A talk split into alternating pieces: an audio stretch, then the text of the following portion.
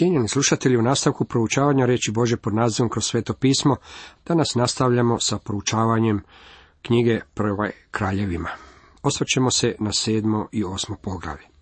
Tema sedmom poglavlju glasi Salamonovi projekti gradnje. U sedmom poglavlju nalazimo kako Salomon nije izgradio samo hram, već i svoju palaču, dvor od Libanonske šume, a također i dvor za faraonovu kćer. U ovom poglavlju dani su nam detalji izgradnje trema hrama, mora od taljetnog željeza za hram, deset mjedenih lavora i deset zlatnih svječnjaka za hram. Salamon je sagradio i svoj dvor, u 13 ga je godina potpuno dovršio. Za izgradnju hrama trebalo mu je sedam godina, međutim za izgradnju vlastitog dvora trebalo mu je gotovo dvostruko duže. Sigurno se radilo o pažljivo razrađenom, temeljito izrađenom i kompliciranom zdanju. Sagradio je dvor od Libanonske šume, stotinu lakata dug, 50 širok i 30 lakata visok, na četiri reda cedrovih stupova, a na stupovima bjahu cedrove grede. Također je izgradio dvor od Libanonske šume, to mu je bio drugi dom, njegova vikendica. Ona mu je vjerojatno odlazio na praznike. Nalazimo kako je bio stotinu lakata dug, što je duljina polovice nogometnog igrališta. Širok je bio 50 lakata, jedan lakat je 45 cm, odnosno 25 metara. Bio je visok 30 lakata, odnosno oko 14 metara. Bio je podignut na četiri reda cedrovih stupova, a na stupovima bjahu cedrove grede. Hiram, tirski kralj, dopremio je sav kamen i cedrove, a drva su bila s. Ondje je danas ostalo svega nekoliko tih visokih gracioznih cedrova. Sva je ta zemlja, uključujući Palestinu, bila ogoljena. Očito je u jednom trenutku došlo do intenzivne sječe drveća. Njegovo prebivalište u drugom dvorištu i unutar predvora bilo je istoga oblika. Sagradio je i kuću nalik na onaj trem faraonove kćeri kojoj se bjašo ženio. Bilo je istoga oblika. Upućuje nas na opsežnost i kompliciranost i ove građevine. Faraonovoj kćeri izgradio je kuću, čini se da je nju stavio na povlašteni položaj. Takav dvor nije mogao izgraditi svakoj svojoj ženi. Da je to učinio, izgradio bi tisuću palača. Takav poduhvat bio bi opsežni program izgradnje poput vladinog programa izgradnje stanova. Salamon posla po Hirama iz Tira. Bio je to sin udovice iz plemena Naftalijeva, ali mu otac bjaše iz Tira. Kovač tuča bio je pun vještine, umjeća i znanja da svašta izrađuje tuča. Dođe on kralju Salomonu i sav mu posao izradi. Ovaj čovjek je Hiram majstor i umjetnik, a ne Hiram kralj. On je bio vješt u izradbi predmeta od bronce. On je bio taj koji je izradio sve one rafinirane dijelove opreme hrama koji su bili izrađeni od željeza, mjedi i zlata.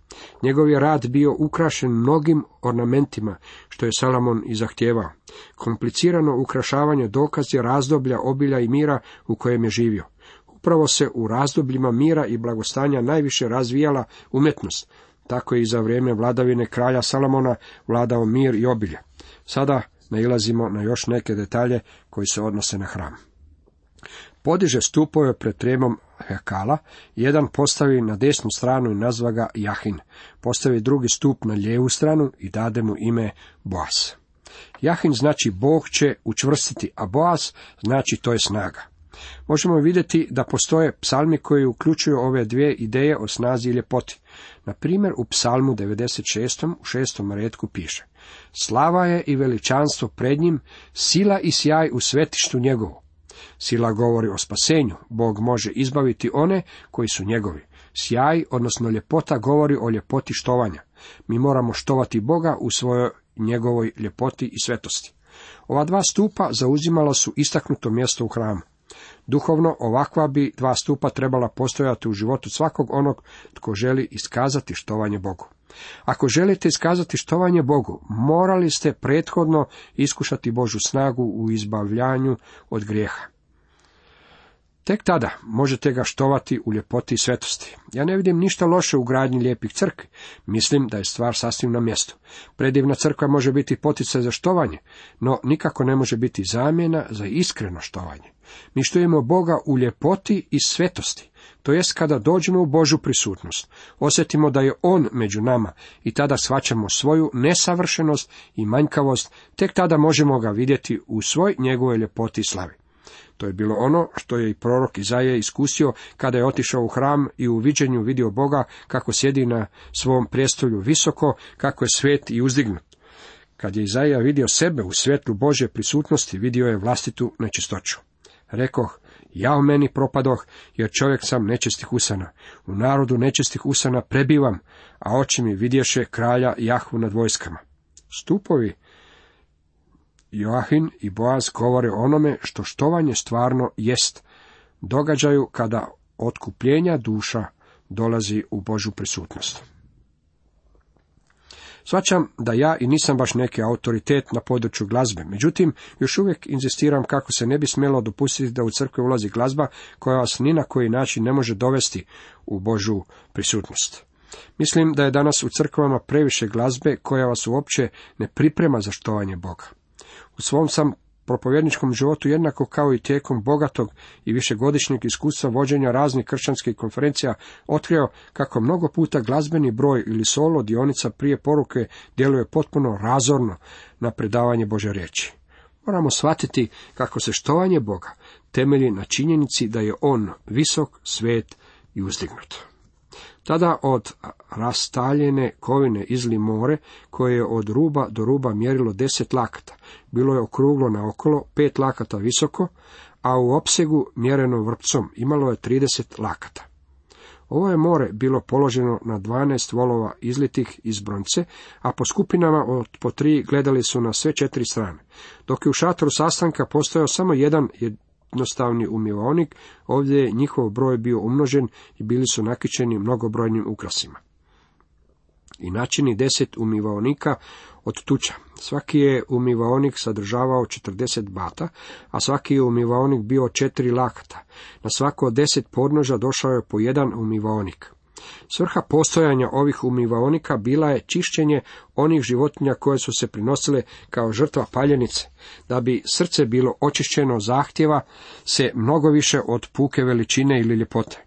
Nema svrhe od prekrasnih ceremonija u crkvi ako one ne dovode ljude do očišćenja i ne uvode ih u Božju prisutnost.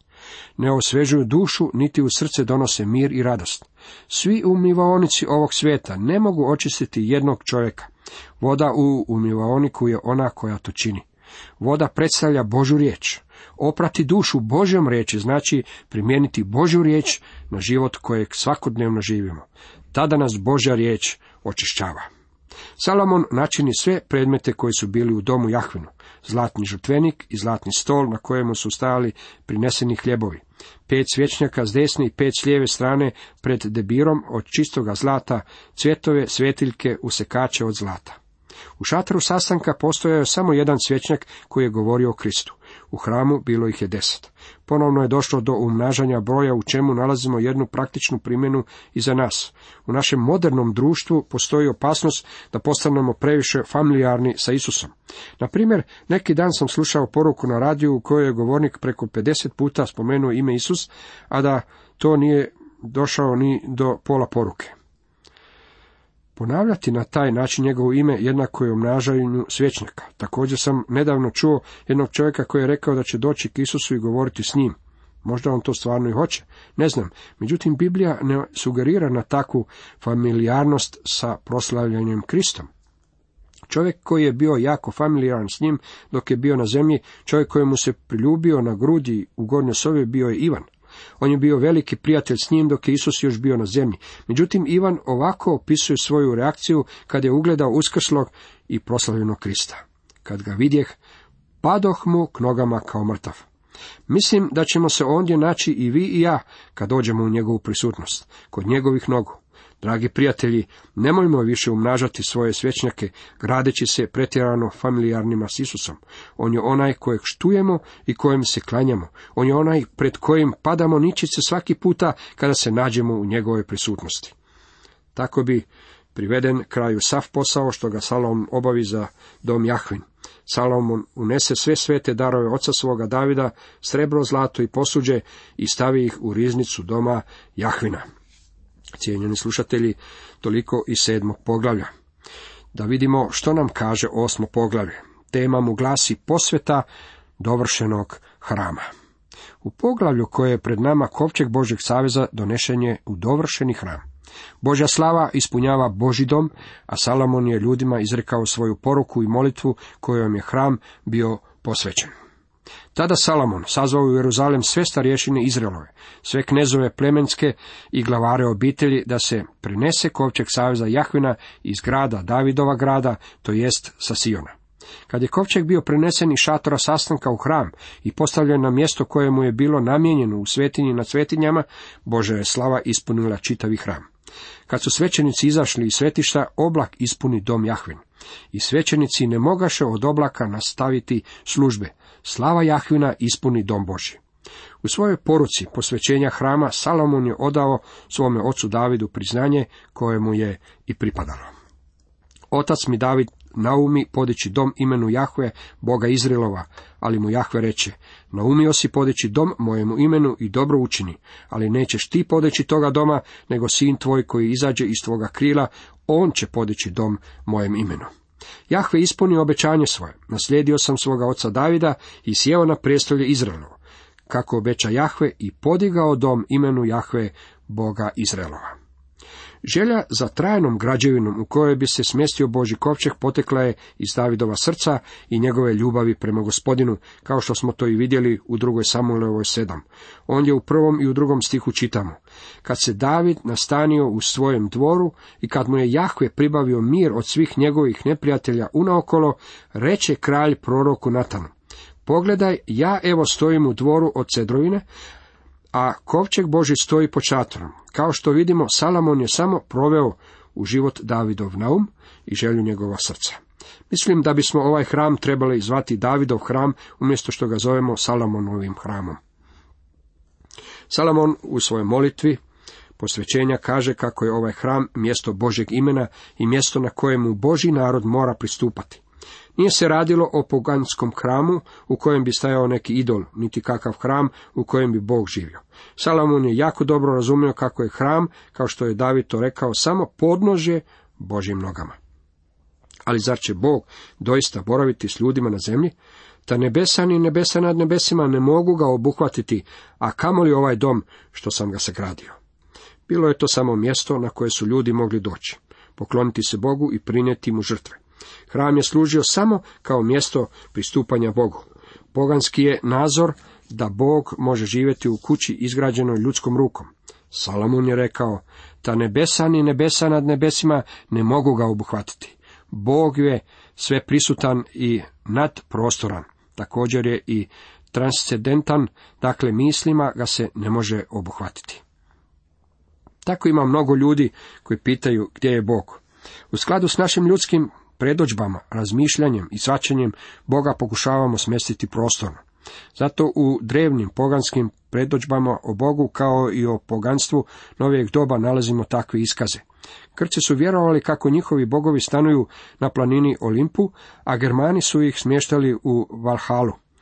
La Plance je rekao, pretražio sam cijeli svemir, no Boga nigdje nisam našao. Slično su ustvrdili i sovjetski astronauti.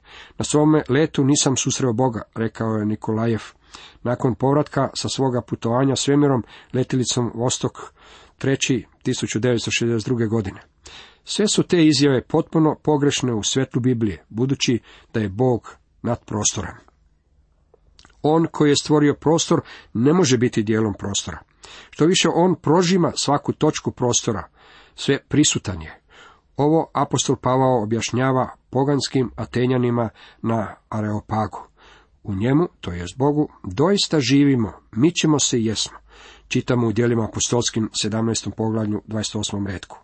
Psalmistu je također poznata ova stvarnost kad priznaje hodam li ili ležim, ti si oko mene i tvoje su ruke nadamnom. I tu je prikazana Boža sveobuhvatnost i sve prožimanje.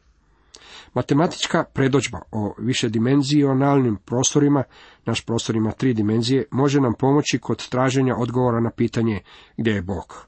Pri tome moramo imati na umu kako je n dimenzionalni prostor samo podveličina n plus 1 dimenzionalnog prostora.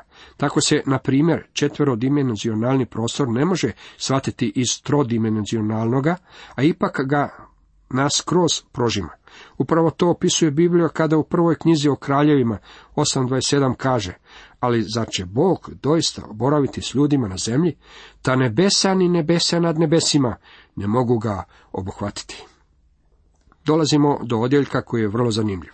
Govori o danima kada će Izrael sagrešiti Bogu i zbog toga biti odveden u zatočeništvo.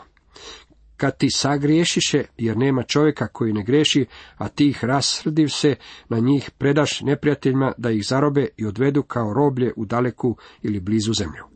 Ovo je usput valja napomenuti ujedno i Božja procjena vas i mene, jer nema čovjeka koji ne greši. Nemojte mi reći kako vi ne grešite, Bog kaže da grešite i vjerujte mi i vjerujte njemu, to je njegova riječ. Pa ako se pokaju srcem u zemlju u koju budu dovedeni, te se obrate i počnu te moliti za milost u zemlji svojih osvajača, govoreći, zgrešili smo, bili smo zli i naopaki. I tako se obrate k tebi svim srcem i svom dušom u zemlji svoga ropstva, u koju budu dovedeni kao roblje i pomolo se okrenuti k zemlji što je ti dade njihovim očevima i prema gradu koji si izabrao i prema domu što sam ga podigao tvom imenu. To je ono što trebaju učiniti kada im hram bude uništen, a oni budu zatočeni u stranoj i tuđoj zemlji. Upravo je to ono što će Daniel učiniti kada se mnogo godina kasnije bude našao u Babilonu. Otvorit će svoje prozore koji gledaju prema Jeruzalemu i moliti se okrenut prema hramu, ispovjedajući svoje grijehe i grijehe svoga naroda. Usliši s neba gdje prebivaš njihovu molbu i njihove prošnje učini im pravdu i oprosti svome narodu što je zgrešio protiv tebe. Oprosti sve uvrede koje ti je nanio, učini da mu se smiluju osvajači i da budu milostivi prema njemu. Kao što ćemo vidjeti, Boć će odgovoriti na ovu molitvu. Pošto je Salomon dovršio svu svoju molitvu i prošnju pred Jahom, diže se s mjesta gdje je klečao, raširenih ruku prema nebu pred žrtvenikom Jahvenim. Oduvijek se postavljalo pitanje o položaju kojeg treba zauzeti prilikom molitve. Treba li stajati, klečati, spustiti se na sve četiri ili se pred gospodinom ispružiti po zemlji. Salomon je klekao kad je molio. Iako nije potreban nikakav poseban položaj, možete moliti u bilo kojem položaju. Ovdje se spominje moljenje u klećećem položaju. Mislim da je Viktor Hugo rekao kako je mnogo puta duša na koljenima, bez obzira kakav položaj tijela mi zauzimali. Važan je položaj i stav srca, jer na srce Bog jedino i gleda. On ne gleda na vanštinu kao što to gleda čovjek i zbog čega mnogo puta živi isfrustrirano i nesretno. Kao žrtvu pričesnicu, koju je prikazao Jahvi Salamon, prinese dvadeset i dvije tisuće volova i stotinu i dvadeset tisuća ovaca. Time kralj i svi Izraelci posvete dom Jahvin. Toga dana posveti kralj središte predvorja koje je ispred doma Jahvina, jer ondje je prinio paljenice, prinosnice i pretiline pričesnica, jer je tučani žrtvenik pred Jahvom bio premalen da primi paljenice, prinosnice, pretiline, prečesnica. Tu je svečanost u ono vrijeme Salomon slavio sedam dana, sa svim Izraelcima, zborom velikim od ulaza u Hamat do potoka Egipatskog, pred Jahvom, Bogom našim. Očito je kako žrtvenici u hramu nisu mogli primiti sve životinske žrtve koje se spominju u ovom odjeljku. Zato su bili podignuti privremeni žrtvenici kako bi se mogao prinijeti veliki broj životinja koji se u taj dan žrtvovao. Mislim da su svi ovi žrtvenici sezali na sjever do Hamata i na jug sve do potoka Egipatskog. Nakon što su životinje bile žrtvovane, bile su skinute sa žrtvenika i podeljene među narodom. Možemo reći da je to bilo pravo slavlje. Zatim je osmoga dana otpustio ljude, oni su blagoslivljali kralja i odlazili svojim kućama. Veseli i zadovoljna srca zbog svega dobra što ga je Jahve učinio svome sluzi Davidu i narodu svome Izraelu. Cijenjeni slušatelji, toliko za danas.